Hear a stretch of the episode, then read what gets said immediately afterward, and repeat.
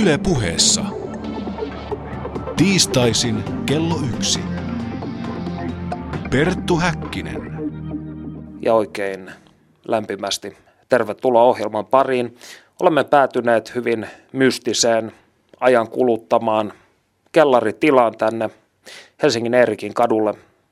Seurassamme on tänä kauniina talvipäivänä kaksi akateemiset kinkyt yhdistyksen jäsentä. Jaana ja Karlo, lämpimästi tervetuloa. Tämä ohjelma olemme siis kollegani Panu Hietanevan kanssa tehneet Yle puheelle jotakuinkin 50 tunnin mittaista radio-ohjelmaa eri yhteiskunnan alueilta. Tämä ohjelma on kuitenkin jo nyt eittämättä eräs suosikeistani. Olemme nimittäin saapuneet tänne pimeään kellariloukkoon sitomaan Panu Hietanevan. Miltä tämä sinun korvisi kuulostaa? Tunnelma on odottava. Mä en varsinaisesti tiedä, mitä tuleman pitää. Mä olen antanut itseni osaaviin käsiin. Näin minäkin uskon.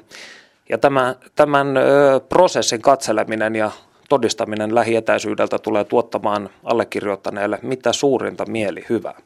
Jos kuitenkin lähdemme aivan perusasioista liikkeelle, niin mitä me olemme tarkkaan ottaen tekemässä? No, tässä lähdetään siitä, että tehdään tämmöinen japanilainen perussidonta, niin sanottu takatekote, jossa sidotaan kädet selän taakse ja tehdään rinta, äh, rintakehän ympärille semmoinen harnessi, mistä voidaan sitten jatkaa eri tavoilla, riippuen siitä ollaanko tekemässä roikotusta tai sitten jotain perustasoisempaa niin kuin lattiasidontaa. Tarkoittaako roikotus tällaista, että ihminen jollain vinssillä hinataan katon rajaan ja killuu siellä, kunnes hänet armahdetaan? Kutakuinkin, mutta e, harvemmin siinä vinssiä käytetään. Yleensä se henkilö pitää nostaa sinne ihan tällä perusköydellä vaan. No, teemmekö me kollega Hietanevalle tänään yksi vai kaksi sidontaa mahdollisesti? Mm, jää nähtäväksi. Riippuu Panun ö, henkisen tilan muutoksista. Mitä köyttä te aiotte käyttää? Tämä on kuusimillistä juuttiköyttä, joka on pesty, kuivattu ja venytetty. Muita mahdollisuuksia olisi hamppuköysi tai pellavaköysi, joista molemmat on tällä hetkellä kuitenkin hieman hankalasti saatavissa Suomessa. Tämä on tämmöinen edullinen ja hyvä perusköysi ja itse suosin luonnonköysiä. Jotkut ihmiset suosii sitten mieluummin tuommoisia tekokuituköysiä esim. allergian vuoksi. Nailonia tai jotakin vastaavaa. Ja hamppuköysihän on saamiemme tietojen mukaan ainakin valtakunnan gootti Sofi Oksasen suosikki. Mikä tämän juuttiköyden, voisiko sanoa se ykkös öö, laatutekijä on, miksi olet valinnut juuri sen? Se on helppohoitoista, se on mun mielestä kaunista iholla ja se on myös kestävää. Eli tämmöinen yksi köysi pari riittää pitämään ison miehen ilmassa. Ja siinä on mukavaa vanhan aikaista merihenkistä tunnelmaa, eikö näin ole? Kyllä, sekin pitää paikkansa. No, tässä Jaana sanoi aiemmin taksimatkalla, että hänellä on aina käsilaukussaan muutama köysi ainakin, niin tarvitseeko ihminen, tai sanotaan näin, olisiko jokaiselle kansalaiselle hyvä pitää pätkä köyttä aina mukana? Luultavasti jos tietää, mihin sitä tarvitsee, niin tällöin kyllä. Ja osaa käyttää sitä. Nimenomaan. Erinomaista. Vielä sellainen kysymys näistä, jos puhumme bondageista tai sidonnasta. Mikä on oikeastaan oikea termi koskien vaikkapa tätä japanilaista sidontaa, jota te täällä tänään teette? No se olisi varmaan sitten shibaria. Joo, tänään varmaan nähdään shibaria, että kimbaku on toinen japanilainen tyylisuunta, mutta shibaria enemmänkin täällä. Mikä näiden kahden tyylisuunnan keskeinen esteettinen ero on? Esteettistä eroa ei juurikaan ole, että shibari on vain just sitä taiteellista sidontaa ja kimbaku on sitten enemmän sensuellia ja niin kuin kahden keskeistä niin kuin yhteyttä hakevaa sidontaa. Laatuaikaa näin. Näin voisi sanoa. angloamerikkalaisia termejä käyttäen. Pitääkö paikkaansa, että tämä taidemuoto on saanut alkuunsa keskiaikaisista vankikuljetuksista? Mm, joo, oikeastaan Shibari ja Kimbako on alkanut kehittymään 1800-luvulla Japanissa, mutta tämä henkilö, joka niin kuin oikeastaan pidetään sitten Shibarin ja Kimbakun isänä, niin otti mallia tosiaan niin kuin keskiaikaisista vankisidonnoista ja kuljetuksista sitten kehittäessään näitä sidonta ylejä. Nämä vankikuljetussidonnat, eli niin sanotun hojojutsun sidonnat, on semmoisia, mitä nykyäänkin kyllä harjoitetaan, mutta niissä tulee tietysti muistaa, että kun ne on tehty vankien kuljetukseen, vaikka niiden tarkoitus ei ollut tappaa vankia, niin ne ei ole välttämättä niitä kaikista turvallisimpia sidontoja. Tai miellyttävämpiä, miellyttävimpiä siis. se pitää näistä köysistä muista kysyä, että jos ihminen nyt haluaisi päästä mukaan tähän jännittävään toismaailmalliseen toimintaan, niin onko tämä kallis harrastus aloittaa? No ei ole.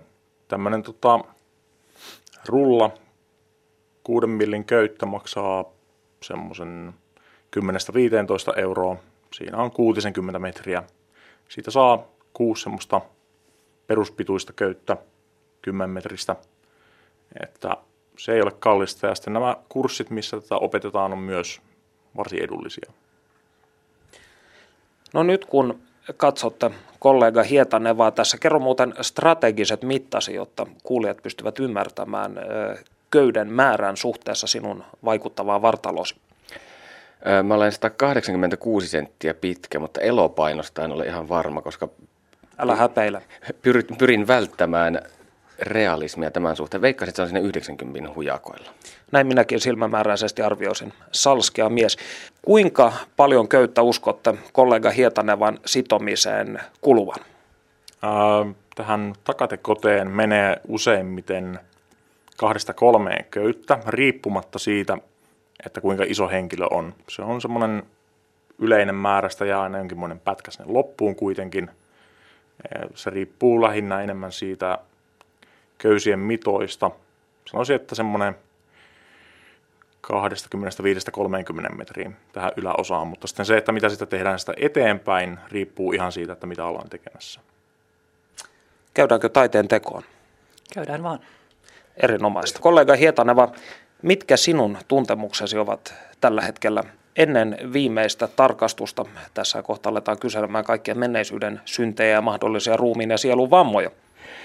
No ensimmäinen ajatus, joka tuli mieleen, on toi nimenomaan tuo vapauden menettäminen. Miltä se tuntuu, kun minut on laitettu niin sanotusti pakettiin, koska mä en ole ikinä joutunut edes poliisin toimesta nippusiteisiin tai käsirautoihin, joten mä en tiedä. Aikaa vielä on. Aikaa vielä toki on, mutta mä en tiedä yhtään, miltä se tuntuu, kun olen menettänyt vapauden. Sitten toinen asia, mikä vähän jännittää, on se, että osaanko mä olla rennosti vai tuleeko tästä sessiosta sellainen, että mä koko ajan ikään kuin jäkitän kroppaani ja tämä on fyysisesti todella raskasta, koska mä en osaa olla rennosti. Toinen mahdollisuus tietysti on se, että sinä saatat tuntea olosi lämpimäksi, rentoutuneeksi, kenties hivenen kiihottuneeksikin. Oletko ajatellut näitä positiivisia mahdollisuuksia? Näin mä olen antanut itseni ymmärtää, että monille ihmisille tässä hommassa käy juuri tuolla tavalla.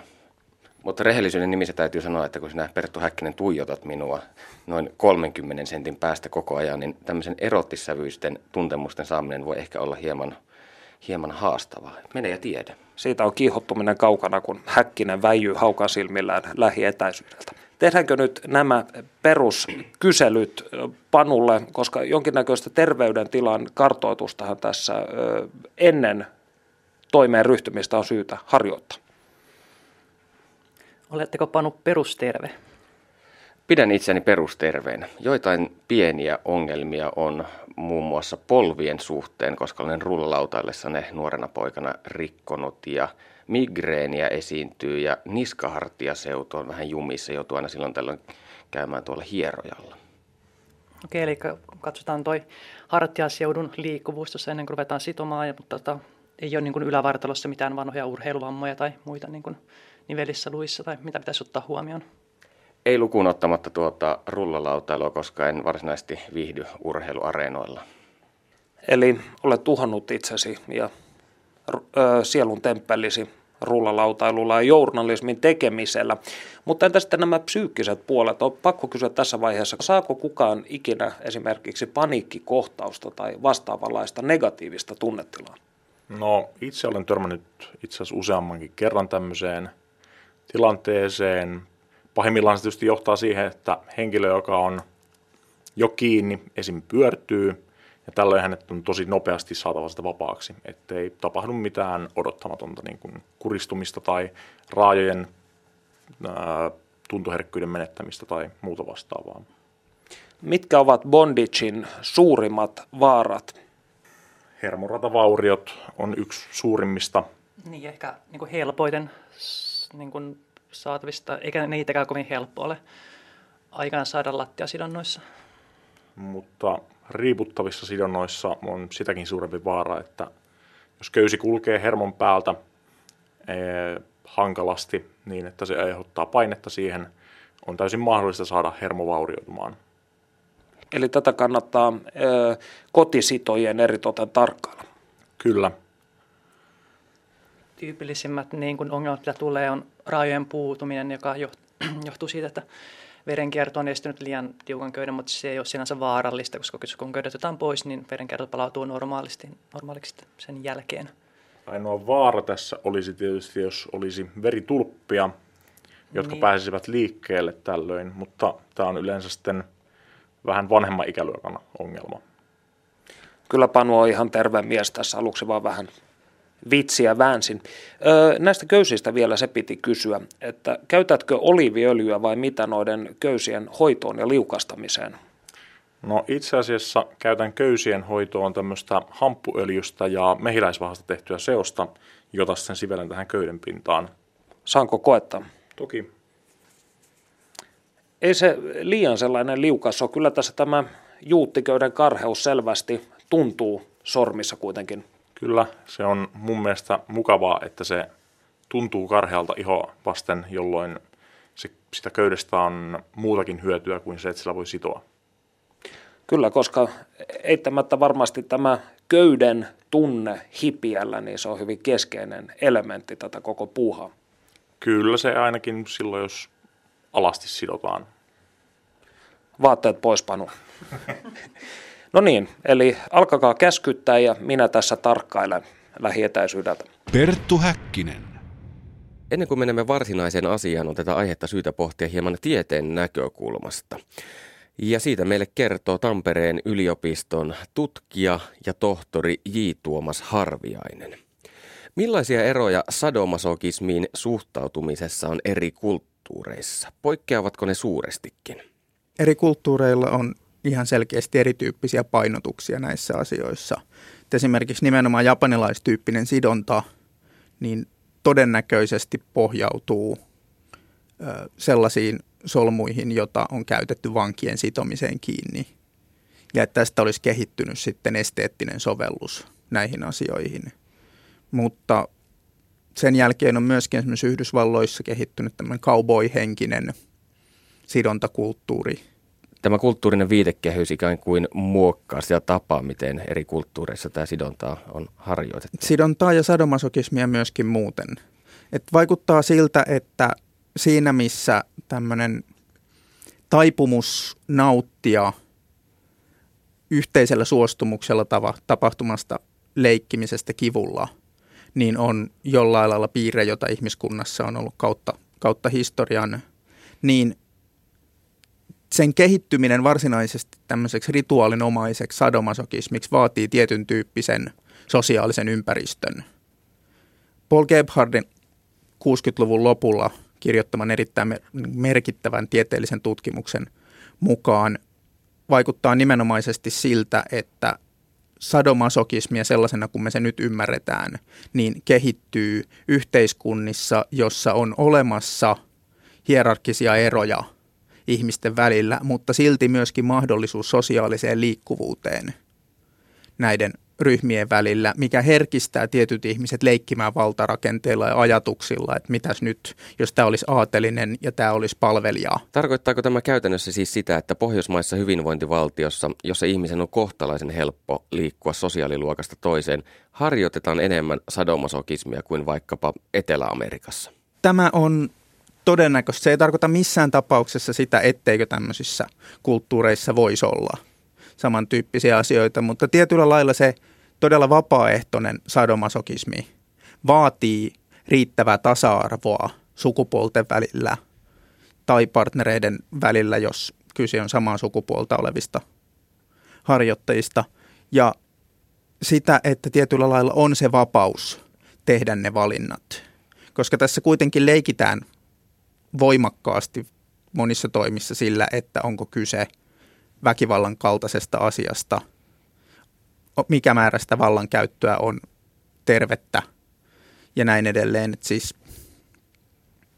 ero aiheutetun kivun ja toiselle nautinnolliseksi tarkoitetun annetun kivun välillä on tietyllä lailla ihan selkeä suostumukseen pohjautuva, mutta jos kulttuurissa ei ole mahdollisuutta antaa selkeää suostumusta – niin silloin liikutaan jo hyvin harmaalla alueella. Ja sen takia tämmöinen yhteisön hyväksymä leikkisä sadomasokismi niin on todennäköisempää nimenomaan sellaisilla alueilla tai sellaisissa sosiaalisissa ryhmissä, jossa on riittävä määrä vapauksia – Tänä päivänä vuonna 2014 tuntuu siltä, että sadomasokismi on jollain tavalla popularisoitunut ja varmasti siihen on vaikuttanut esimerkiksi Fifty Shades of Grey-kirja, joka on ollut valtavan suosittu.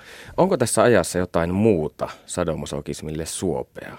Tässä ajassa on sellaisia useita tekijöitä, jotka tukee.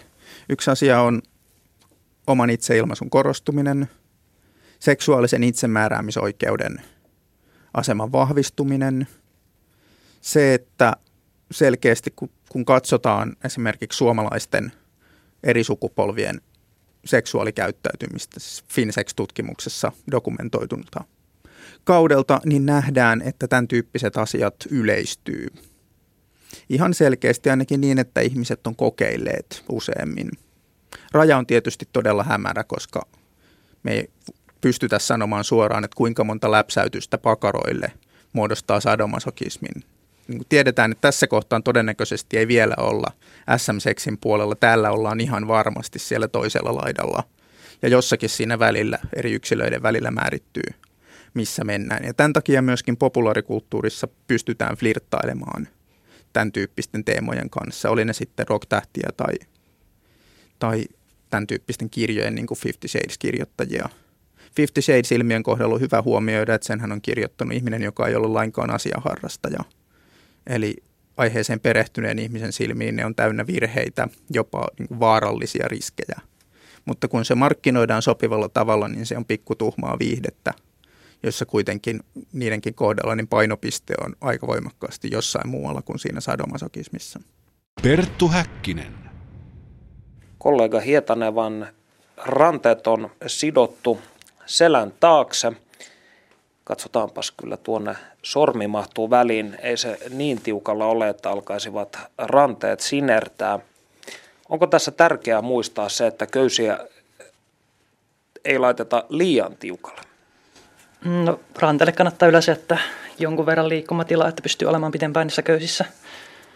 Muita riippuu sitten tietysti, että kuinka pitkää köysissä tarvii olla. Mutta semmoinen sormi, jos mahtuu sinne väliin, niin se on yleensä ihan hyvä semmoinen nyrkkisääntö. Näin olen oppinut partiossa ja mustanaamio sarjakuvistakin. Veren kierron säilyttäminen on siis tärkeää. Miltä Panu, ö, tunnetko olosi jo hivenen voimattomammaksi kuin vielä hetken aiemmin? Öö, mä tunnen oloni ikään kuin kahle kuninkaaksi. Mun verkkokalvoille on piirtynyt semmoisia vanhoja mustavalkoisia valokuvia, jossa Harry Houdinia valmistellaan temppuun. Ja jotenkin mulla on vähän sellainen olo, kun olisin kahle kuningas, joka on lähdössä tekemään jotain suurta ja hurjaa. Erinomaista. Sisäinen maailmasi on siis kääntynyt täysin aivan muutaman köydenvedon avulla. Kyllä, en ole koskaan aiemmin tuntenut oloani kahle kuninkaaksi. Haluan kokea tämän saman. Entä solmut? Tämä kiinnostaa minua vanhana eränkävijänä. Mitä solmuja tässä yleensä käytetään? No itse asiassa japanilaisissa sidonnoissa pyritään siihen, että solmuja olisi mahdollisimman vähän ja että ne olisi mahdollisimman yksinkertaisia, jotta sen saa myös auki. Tämän paketin tämmöinen perussolmu, mitä tuonne esim. ranteisiin on tehty, on periaatteessa se overhand notti, eli se on niin kuin tavallaan merimiessolmu, jos, jos näin kansanomaisista ajattelee. Joo, tässä on siis erilaisia tapoja toteuttaa tämä, mistä voi aina vähän niin kuin, sitä voi muokkaa sen mukaan, miltä, miltä se näyttää, miltä se tuntuu ja mitä sä oot tekemässä.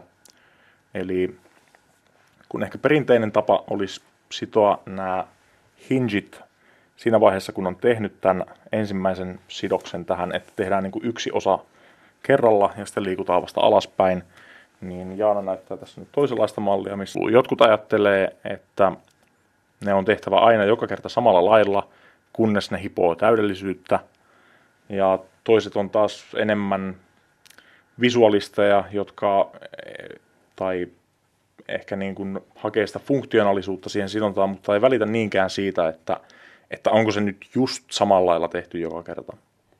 Kumpaa koulukuntaa sinä, Karlo, kuulut? Minä edustan tietyissä asioissa, pidän siitä, että se tehdään joka kerta samalla lailla, mutta yleisesti ottaen siinä sidonnassa minulla on enemmän merkitystä sillä, että, että se näyttää hyvältä, eikä se aina tarkoita sitä edes, että se olisi symmetrinen.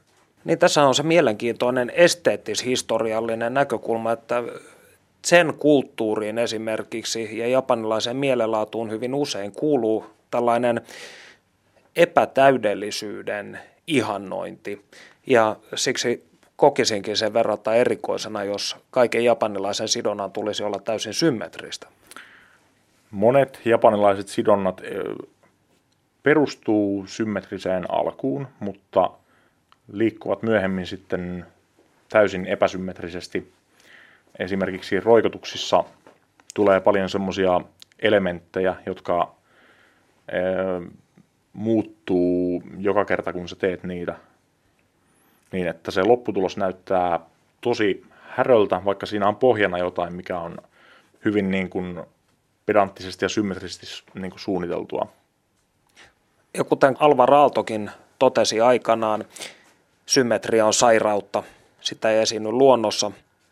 Ja hänelle voisi vastata takaisin, ei esiinny näemmä hyvää akustiikkaakaan. Mutta se Alvar Aallosta. Jos nyt ajatellaan Panu Hietanevaa, jolla on tällainen, kuten itsellänikin ja sinulla verrattain tyypillinen suomalaisen miehen kroppa, niin kuinka paljon ihmisen ruumiin rakenne ja ruumistyyppi vaikuttaa siihen, millainen sidonta tehdään?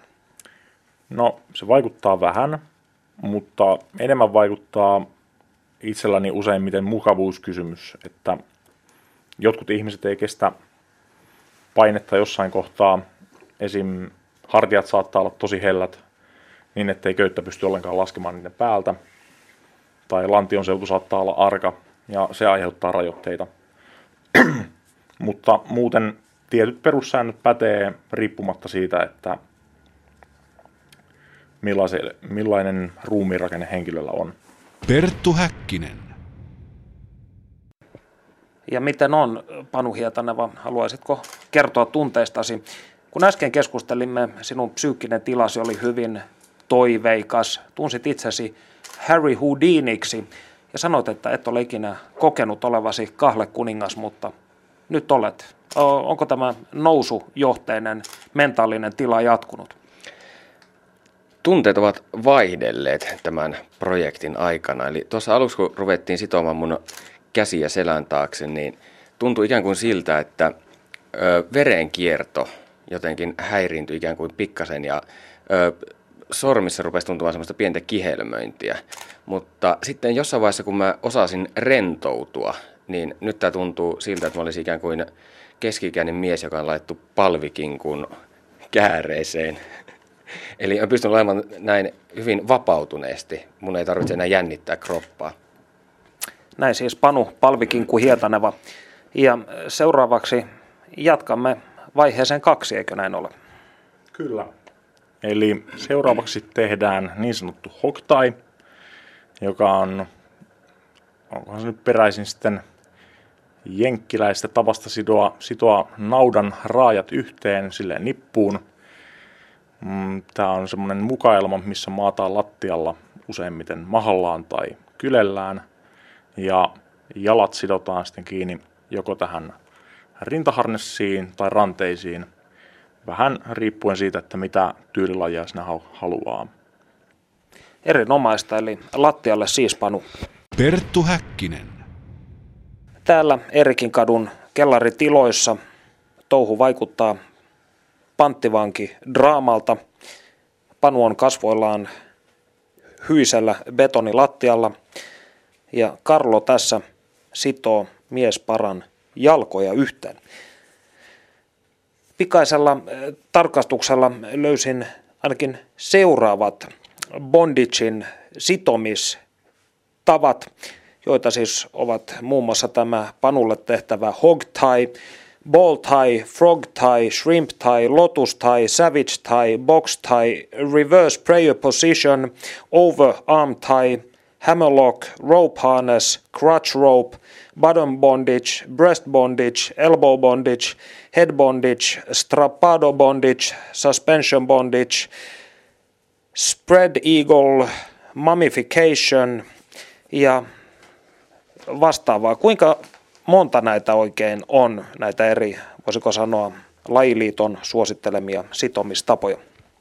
Kyllä niitä on lukematon määrä ja tässähän on vain oma mielikuvitus rajana siitä, että mitä haluaa tehdä.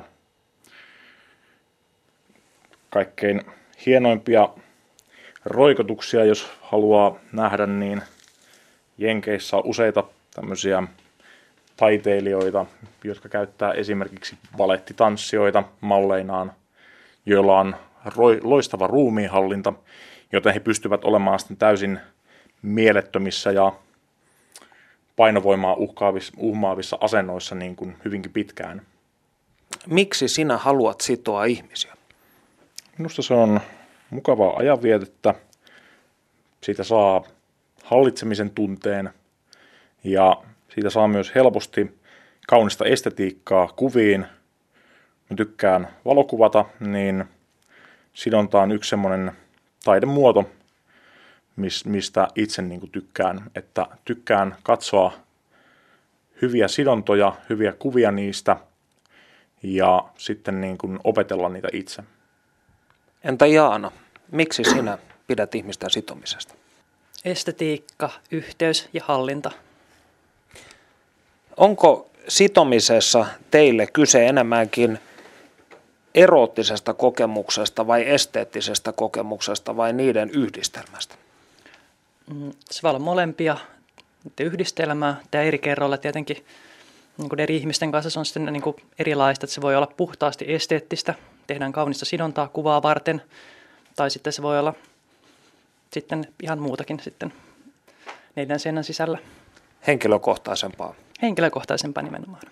Onko sinulla tällaisia, voisiko sanoa, sitomispartnereita, joiden kanssa harjoittelet tätä taiteenlajia toistuvasti? Mm, kyllä näin voisi sanoa. No, pidätkö itse enemmän sitomisesta vai sidottuna olemisesta? Tykkään niin kuin molempiin suuntiin tästä touhusta. Entä Karlo, oletko sitoja vai sidottu mieluummin? Minä olen mieluummin sitoja, mutta toki minulla on kokemusta myös sidottuna olemisesta, koska tätä on vähän vaikea käsittää, ellei ole itse ollut sidottuna. Mikä se sidottuna olemisen kokemuksessa, te molemmat nostitte esiin tämän kontrollin mahdollisuuden silloin, kun itse sitoo, mutta mikä siinä sidottuna olemisen kokemuksessa sitten on ö, niin fantastista? No itse ainakin sanoisin, että se on semmoinen rauhallinen tila, koska sulla ei voi olla kiire minnekään, kun sä oot kiinni. ja useimmiten ainakin itsellä se helpottaa semmoista stressiä, mm, koska se, se on niin kuin semmoinen tosi kiinni pitävä, semmoinen tukeva, ikään kuin joku rutistaisi tosi kovaa. Eli voimahali. Vähän niin. Perttu Häkkinen. Nyt ehkä sanotaan minuutti pari sitten, kun mä pääsin tästä järkytyksestä, eli tästä asiasta yli, että mä makaan vatsallani lattialla ja olen kuitenkin ihminen, joka ei ikinä edes nuku vatsallaan, niin sanotaan, että mä allekirjoitan noin äskeiset puheet siitä meditatiivisesta vaikutuksesta, että tokihan tässä niin kuin on läsnä vain ja ainoastaan itsensä ja näiden köysien kanssa. Että mä ymmärrän kyllä tämän voimahalin näkökulman. Voisiko sitten sanoa, että käyt läpi jonkin näköistä nopeutettua psyykkistä prosessia? Kyllä tässä ehdottomasti käydään psyykkistä prosessia läpi, koska tosiaan on tullut hyvin paljon semmoisia tuntemuksia, joita en ole koskaan aiemmin kokenut, liittyen nimenomaan siihen, että vapaus on esimerkiksi viety. Enkä mä muista, että mä olisin tämmöisessä solmussakaan lattialla kovin usein maannut. Oletko millään tavoin seksuaalisesti kiihottuneessa tilassa? En ole. En voi sanoa, että olisin. Käsi sydämellä? Käsi sydämellä. Journalismin alttarilla alasti. Käsi raamutun päällä vannoen. Mutta muuten tunnet olosi miellyttäväksi? Voin sanoa, että ehkä tämä kotoisa voisi olla semmoinen. Tässä on niin kuin aika rauhallinen ja rauhallinen olo. Että ei voi sanoa, että olisi missään nimessä paha olo tai että tämä ahdistaisi tämä sidottuna oleminen. Täytyy kyllä ihastella tätä Jaanan ja Karlon köyden käyttötekniikkaa. Tämä mies on nimittäin alkaa olemaan jo hyvin kauniissa nipussa. Valokuvia näistä voitte nähdä sitten Yle Puheen internet-sivuilla. Miten ihminen huomaa olevansa kiinnostunut sidonnasta? Muistatko sinä, Jaana? Hmm, kyllä se varmaan niin kuin sinne lapsuuteen asti juontaa juurensa, että miten on ehkä jostakin televisio-ohjelmissa huomannut olevansa ehkä jostakin tietyistä kohtauksista elokuvissa ja sarjoissa tavallista kiinnostuneempi kuin ehkä muut pihapiirin lapset ja sitten ehkä miten ollut kiinnostuneempi sitomaan naapuruston lapsia sitten puuhun, kun mitä ne on sitten ollut siitä ehkä kiinnostunut. Eli tällaiset, voisiko sanoa, intiaanileikit ja karjapaimenleikit, niissähän tällainen sitominen on hyvin usein läsnä. Juuri näin, että ehkä ollut enemmän sitä kiinnostunut niistä kuin muut sitten. Entä Karlo, muistatko itse vai onko tämä mieltymys ollut aina sinun elämässäsi läsnä? No kyllä mä muistan ihan teiniajoista alkaen, että muistan nähneeni jotain kuvamateriaalia jossain ja huomasin, että se jotenkin sytytti huomattavasti enemmän kuin muut. Ja sitten aikanaan tietysti toi internetti tuli tutuksi jo 97, niin sieltähän sitä materiaalia sitten löytyikin aika runsaimmitoin. Vaikka kyllä sitten, jos nyt ihan tarkkaan muistan, niin vanhaan hyvään modeemi-aikaan oli olemassa joku, joku tuota alankomainen purkkikin, missä keskusteltiin näistä asioista. Mutta tota, se soittaminen sinne oli kyllä aika kallista ja saatoin joku sen rahaa joutua maksamaan viikkorahoistanikin näistä oppitunneista sitten. Kun sanot aiemmin, että akateemisissa kinkyissä on heittämällä arvioida noin satakunta jäsentä, niin kuinka suuri osa jäsenistöistä on kiinnostuneita nimenomaan tästä sitomisesta ja käy näissä teidän köysitreeneissä?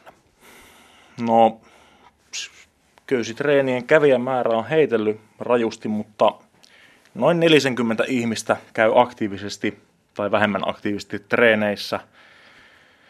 Ja kouluttajia on noin viitisen kouluttajaa, niin vajaa puolet jäsenistöstä käy aktiivisesti kyllä köysihommissa ja osa on sitten ihan akateemisia, enemmän akateemisia panelisteja, jotka ty- haluaisivat enemmän ehkä tämmöistä puhtaasti akateemista tilaisuutta ja sitten osa haluaisi tietysti ihan vaan bileitä. Mikä on sukupuolijakauma? Aika pitkälti 50-50. Tulevatko ihmiset pariskunnittain vai onko siellä paljon yksinäisiä susia ja susittaria joukossa?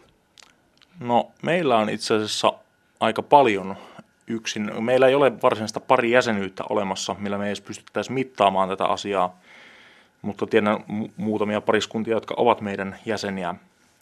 Mutta SM-fetisistin puolella sitten vastaavasti on olemassa ja monilla muillakin yhdistyksillä olemassa semmoinen kuin pari jäsenyys. Koska tämä puuhaan on selvästi hyvin mielenkiintoista, mutta myös luonteeltaan sellaista, että eikö tätä ole järkevää harjoittaa ihmisen kanssa tai ihmisten kanssa, joihin sinä luotat? Kyllä se vaatii aika paljon luottamusta siltä henkilöltä, joka antaa itsensä sitoa, mutta myös vaatii se luottamusta sitä sitojaltakin sitten tätä sidottavaa kohtaan, että kertoo terveydentilastaan, jos on jotain niin kuin vammoja viime aikoina tullut, että niin kuin tuo nämä sitten sitojan tietoisuuteen. Että molemmin puolesta luottamusta se vaatii huomattavan paljon. Millainen oli ensimmäinen sitomiskokemuksesi? Se oli itse asiassa varsin opettavainen. Mä olin kurssilla Tinttu Hentosen. Hänellä oli tämmöinen Bondaken pikakurssi ennen eräitä SMFRn bileitä.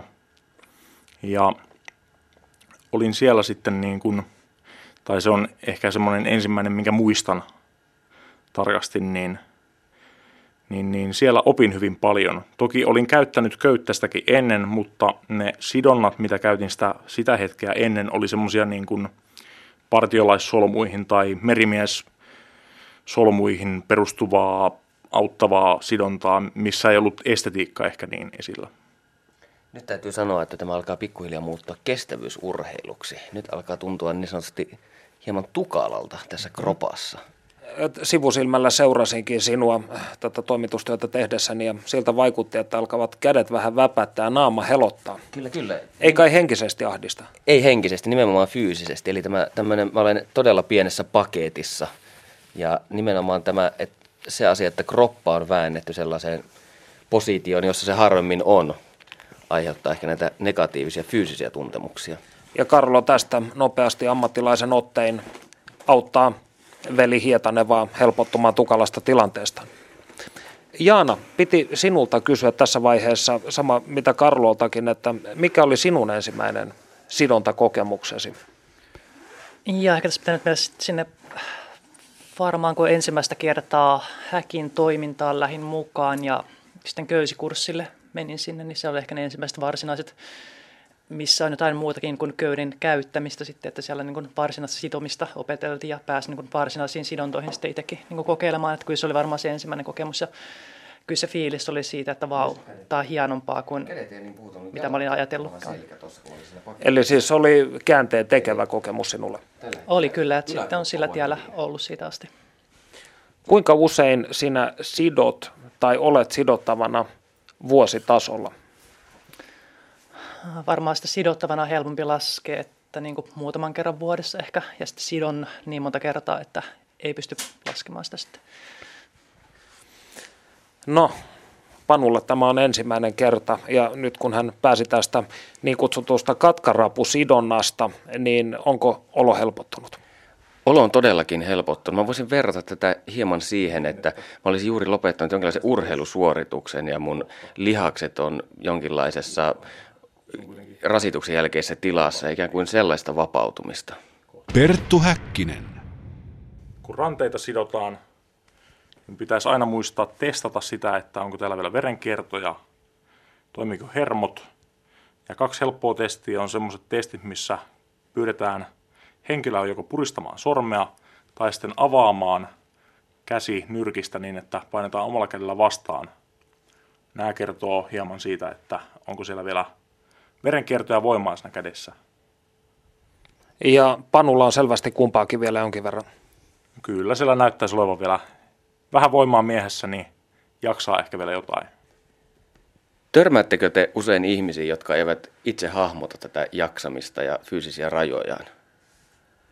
Kyllä sitä vähän väliä, väliä törmää niin, että monet ehkä yrittää niin kuin väkivimmalla tsempata pitempään kuin ehkä voiskaan olla sitten niin kuin köysissä. Että varsinkin monilla, monilla hoikeimmilla henkilöillä saattaa olla ehkä niin kuin ongelma tosiaan, että kädet saattaa aika nopeastikin niin kuin puutua sen takia, kun sitten köydet painaa verenkierron huonommaksi. Eli nyt tehdään tekninen kinkku, eli oliko tämä kilpiko, kilpikonnan kuorisidonta nimeltään? Ää, kyllä, eli tässä tehdään semmoista koristeellista sidontatapaa. Tämä on useimmiten näkee, että se on tehty pelkästään yläkropalle ää, tai torsolle ja kädet jää sitä ulos, mutta mikään ei tietysti estä laittamasta käsiä sinne sisäänkin. Eli tästä pystyy tekemään semmoisen niin kuin kauniin timanttikuvion. Kuinka kauan teidän mielestänne menee siihen, että ihmisestä tulee todella hyvä sitoja? Vuosia. Kyllä se vaatii vuosia niin kuin harjoittelua. Kuinka kauan olet itse sitonut? Öö, mä oon sitonut vasta kahdeksan vuotta, yhdeksän vuotta. Eli lähes vuosikymmenen kuitenkin olet tätä mm. taitelajia harjoittanut. Entä Jaana? No mä oon vasta kolme vuotta harrastaa tätä. Tämä bondage-kulttuurihan on hyvin marginaali, marginaalis ainakin täällä Suomessa, mutta äh, jos ajatellaan vaikkapa jotain E.L. Jamesin Fifty Shades of Grey-sarjaa, joka on tehnyt tällaisista ilmiöistä hyväksyttävämpiä valtakulttuurien tai tämä, tämä niin sanotun vaniljaseksualiteetin parissa, niin onko tämä positiivinen vai negatiivinen juone teidän mielestänne? No, pääpiirteiltään se on positiivinen, mutta mun mielestä useat kirjat, mitä on julkaistu, niin kuin Fifty Shades of Grey tai se suomalainen kivun kynnys, ää, saattaa antaa joltain osin vähän vääränlaisen kuvan siitä, että mitä tässä oikeasti tapahtuu. Etenkin Fifty Shades of Greyssä jää mun mielestä semmoinen mm, mielikuva, että, että on dominoivien miesten ja alistuvien naisten semmoinen niin kuin päiväunissa tapahtuvaa ja sala, sa, semmoinen asia, mitä pitää salailla, vaikka todellisuudessa on tavallisia ihmisiä, miehiä ja naisia, joilla on molempia rooleja ja ne tekee sitä sen takia, että ne tykkää siitä, eikä siinä ole mitään välttämättä sen suurempaa agendaa semmoista. Onko tämä näkynyt sitten teidän yhdistyksenne köysipajojen toiminnassa? Onko sinne tullut paljon ihmisiä, joista huomaa, että he ovat löytäneet innoituksensa, tai jotka ovat niin sanottuja turisteja? on niitä jonkun verran ollut. meillä oli, mä en muista oliko meillä tänä vuonna tai viime kesänä Prideissa tuommoista köysityöpajaa. Meillä on perinteisesti ollut tuon partialaisten pinkkipartion kanssa semmoinen köysityöskentelypaja, missä opetellaan solmuja. Viimeksi se nimi oli Rakkauden solmu. Ja siellä niin kuin viimeisenä kertana, kun se on ollut, niin oli kyllä huomattava yleisömenestys.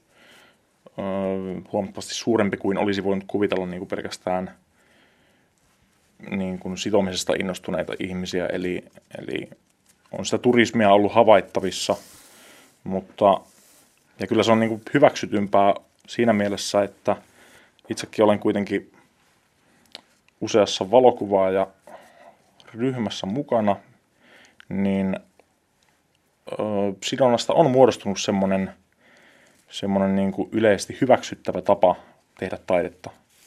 Et se ei ole enää semmoinen, mitä täytyisi muutaman ihmisen salaa pimeissä kellareissa harrastaa, kuten nyt tehdään, vaan sitä voi tehdä jossain ihan niin kuin julkisestikin häpeilemättä. Nyt täytyy sanoa, Karlo, tässä kun niputat panua, niin todella kaunismuotoisia solmuja tällä hetkellä väännät. Mitä nämä ovat? Tämä on niin sanottu kolikkosolmu, eli double coin knot englanniksi. Tämä on koristeellisten sidontojen semmoinen perussolmu, mitä mekin tietysti opetetaan tuolla häkissä. Nyt mä olen taas pureksinut hieman näitä ajatuksia ja yrittänyt selkeyttää niitä – suhtautumistani tähän sidontaan. Mä luulen, että mä voisin löytää tästä sellaisen ikään kuin meditoinnin kaltaisen tekniikan, jolla voisi löytää semmoisen hyvin rauhallisen ja seesteisen olon. Pitää teille kuulijoillekin kertoa, koska Hietanevahan on todellinen tiedonvälityksen moniottelija, hyvin usein stressaantunut mies matkalla kohti ennenaikaista hautaansa. Toivotaan, että näin ei käy. Ja jos tosiaan jotenkin hänenkin stressiään voimme tässä lieventää, niin kenties meidän tulisi tänne työhuoneellemme hankkia köysiä ja sitten kun sinulla alkaa hirttää kiinni, niin minä vain laitan sinut nippuun. Sitä ennen minun tosin täytyy opetella tämä taiteenlaji ja siihen voi mennä 8-9 vuotta. Mutta pidetään tämä vaihtoehto mielessä. Se on ainakin terveellisempi vaihtoehto kuin keskiolut. Kyllä, tahi koskenkorva tai tinneri. Perttu Häkkinen. No onko semmoinen valtaväestöön pesiytynyt käsitys siitä, että kaiken seksuaalisväritteisen tai erotisväritteisen toiminnan tulee johtaa jonkinnäköiseen kliimaksiin, niin onko se väärä koskien näitä asioita? No on se kyllä sinänsä väärä, että, että monille ihmisille pelkästään se, että on sidottuna, niin on tärkeämpää kuin se, että, että, että se sidonta varsinaisesti johtaisi johonkin. Eli sidonta on itseisarvo. Kyllä. Kisastudiossa kolmas ja viimeinen vaihe on käynnissä. Nyt näemme, kuinka hieta nevasta tehdään kilpikonna. Tällä hetkellä voi sanoa, että mä olen varpaista päähän, lähes päähän asti sidottuna.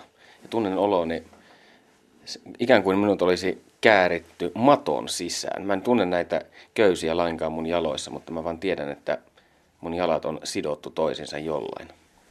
Tiedät siis, miltä mafian vihollisesta tuntuu viimeisellä kyydityskeikalla.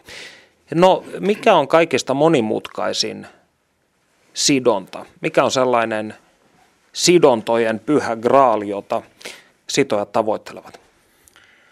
No, on olemassa monia, ainakin itselläni, mitä on tehnyt, mitkä on olleet vaativia.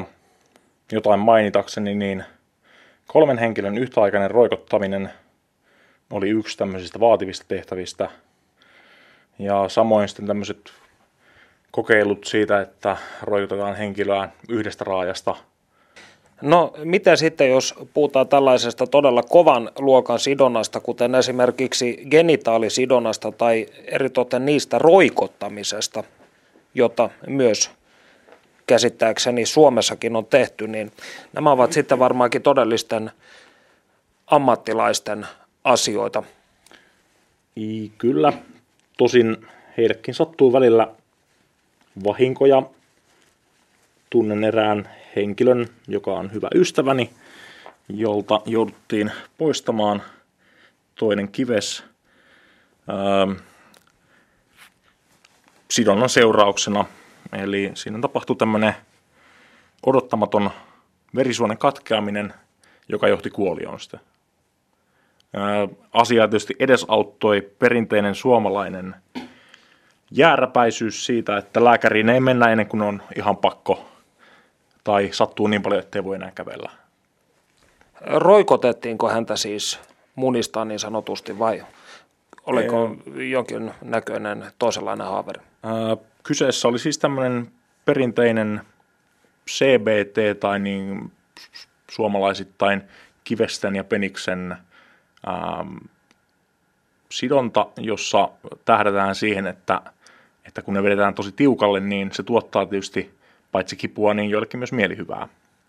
Mutta varsinaista roikottamista siinä ei esiintynyt. Sellainen on siis perinteinen CBT. Kuinka yleisiä sitomishaaverit ovat? No, kyllä niitä sattuu ainakin itselle välillä.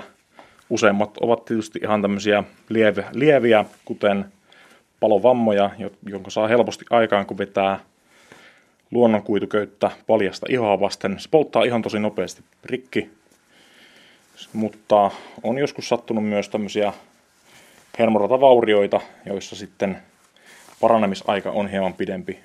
Mutta mitään vakavaa ei onneksi ole koskaan ainakaan itselleni sattunut. On olemassa ihmisiä, jotka saavat iloa ja nautintoa muun muassa siitä, että heidän hengityksensä salpautuu tai sitä salpautetaan, niin onko tällaisia kaula- ja kurkkusidontoja? Tekevätkö ihmiset sellaisia? Äh, kyllä tekevät. Ähm, kaulan sitomisessa tämmöinen merkittävä asia on paitsi se, että sä voit vahingoittaa ihmistä vakavasti sillä köydellä, joka kulkee kaulalta, koska Siellä on herkkiä elimiä, jotka helposti menee ruttuun, henkitorvi. Niistä ehkä ensimmäisenä miehillä vielä aatamin omena, ei ainakaan auta sitä asiaa. Niin sen köyden kanssa pitää olla varovainen. Toisekseen sillä kaulan ympäri kulkevilla köydellä on helppo myös tukehduttaa henkilö, joka pahimmillaan voi johtaa tietysti sydäninfarktiin. Mutta nämäkin on sellaisia asioita, että kun ne riskit tiedostaa ja tietää mitä tekee, eikä vaan arvaile, niin sitä köyttä kaulan ympärillä voi käyttää. Kaulassa on vielä semmoinen yksi erityisasia, koska iho on tosi ohutta siinä, niin siihen saa jälkiä todella todella helposti aikaan.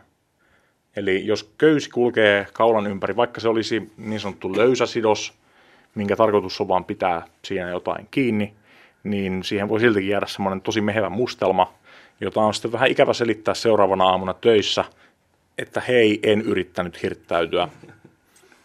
No jos joku haluaa tulla tähän teidän toimintaanne mukaan, niin kuinka se käytännössä katsoen onnistuu? Helpointa katsoa meidän nettisivuilta näitä koulutusaikoja. Ne koulutukset tapahtuu tuossa ylioppilaskunnan tiloissa Helsingissä ihan keskustassa Mannerheimin tiellä. Ja sinne voi koska tahansa tulla sisä, niin kuin paikalle. Ja preferenssinä tietysti olisi, että henkilöt tois omat köydet ja partnerin, mutta paikalla on myös aina köysiä ja myös parittomia ihmisiä, joten se ei ole mikään kynnys mukaan liittymiselle. Montako metriä köyttä sinulla on varastossasi? Useampi kilometri. Entä Jaanalla?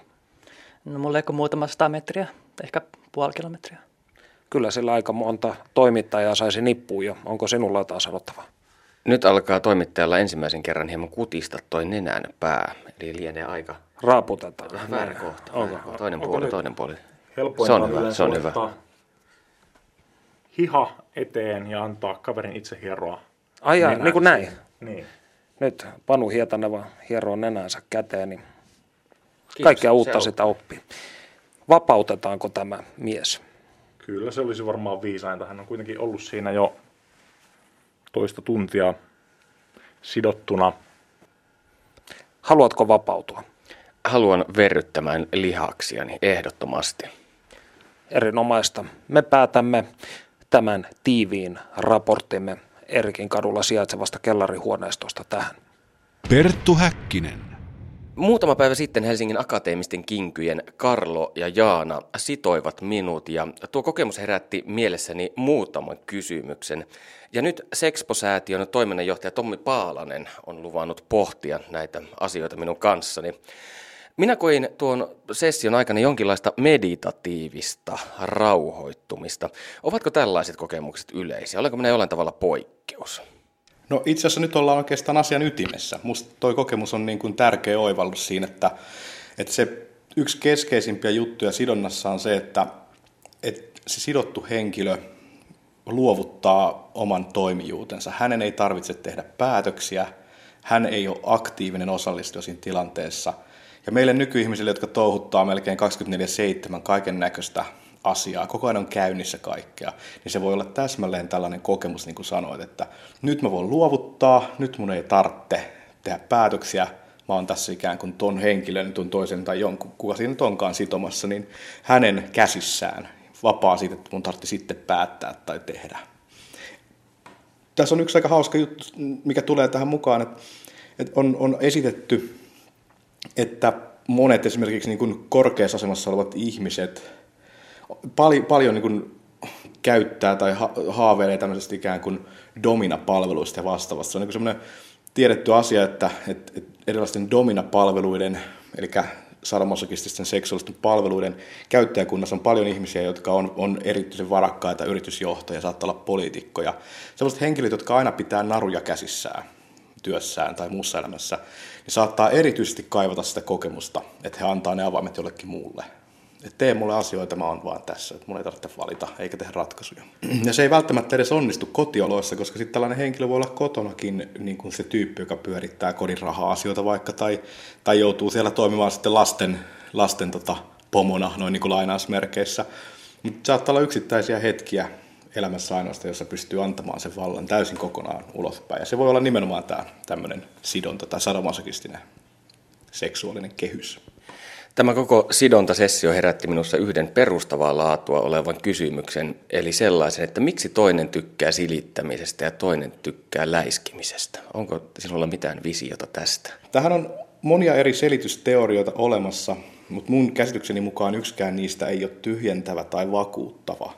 Et meillä ei ole semmoista tyhjentävää selitysmallia, että miksi ihmisillä muodostuu tietynlaisia erilaisia seksuaalisia haluja. Ja mä oon vähän kriittinen semmoista perustakysymystä kohtaan myös siksi, että joskus se kysymys esitetään niin, niin että jos sulla on erilaisia seksuaalisia mieltymyksiä, niin siellä täytyy olla jotain vähän hämärää takana, että mikä tässä tyypissä on pielessä tai mikä, mikä se nyt on, että ihminen tämmöistä haluaa. Mutta kun me puhutaan vaikka ruuasta, niin kukaan ei kysy, että onpas, mikä tuossa tyypissä nyt on, kun se oikein haluaa tätä parmankinkkua tai että miten se nyt tuosta makaronilaatikosta niin tykkää. Mä en usko, että sulla oli sitä, tässä sitä taustalla sitä ajatusta, mutta se myös esiintyy sen, tiedätkö, epäilys tässä keskustelussa aika paljon. Eli usein tällaista asiaa selitetään jonkinlaisella traumalla tai poikkeamalla. Joo, juuri näin, ja tämä on se ikään kuin selitysmalli, mitä mä itse pyrin välttämään. Trauma se muuten ei ole, eli siis sadomasokisteja kun on tutkittu, niin on havaittu, että, että traumakokemuksia ei mitenkään merkittävästi ole enempää kuin muillakaan ihmisillä, tai mitään mielenterveysongelmia tai vastaavaa. Et, et siltä osin sadomasokistit ovat täysin normaalia porukkaa. Yksi selitysmalli on se, että erilaiset lapsuuden aikaiset kokemukset on jäänyt perustavalla tavalla mieleen. Eli jos vaikkapa olet kokenut leikeissä sitomista ja se on ollut hauskaa ja mukavaa ihan pienestä lapsesta, niin voi tulla vaikka poliisi- ja rosvoleikki, missä laitetaan käsiraudoite kiinni. Jos on ollut kiva juttu, niin sitten saattaa jäädä semmoinen muistijälki, että tämä on ollut mielihyvää tuottava hyvä kokemus. Ja se saattaa sitten niin antaa otollisen maaperän kokeilla sitä uudestaan ja löytää sen uudestaan seksuaalisesti. Mutta toisaalta sitten taas herää kysymys, että miksi jotkut lapset tykkää pienenä siitä, että ne on rosvoja ja ne pistetään putkaan ja jotkut ei. Että siis se kysymys ei tavallaan niinku ratkea, se perustava kysymys ei ratkea, mutta tämä on yksi selitysmalli. Ja toinen, mitä on tietysti sit esitetty, on ollut sen tyyppinen, että, että esimerkiksi tämmöisessä kivun tunnossa ja muussa, niin ihmisillä on, on vain luonnostaan erityyppisiä sensitiivisyyksiä. Eli ihan siis tämmöisiä fysiologisiakin juttuja, että et joillakin vaikkapa kivun tunne, niin sekoittuu e, e, hyvin eri, erityyppisinä tuntemuksina. Että kun, kun piiskata jotain, niin jollekin se on vaan kipua. Ja toinen aistii siinä samassa kehollisessa tuntemuksessa niin kuin samalla useita eri ulottuvuuksia. Että siinä se kihelmöinti voi myöskin olla nautinnollista. Perttu Häkkinen.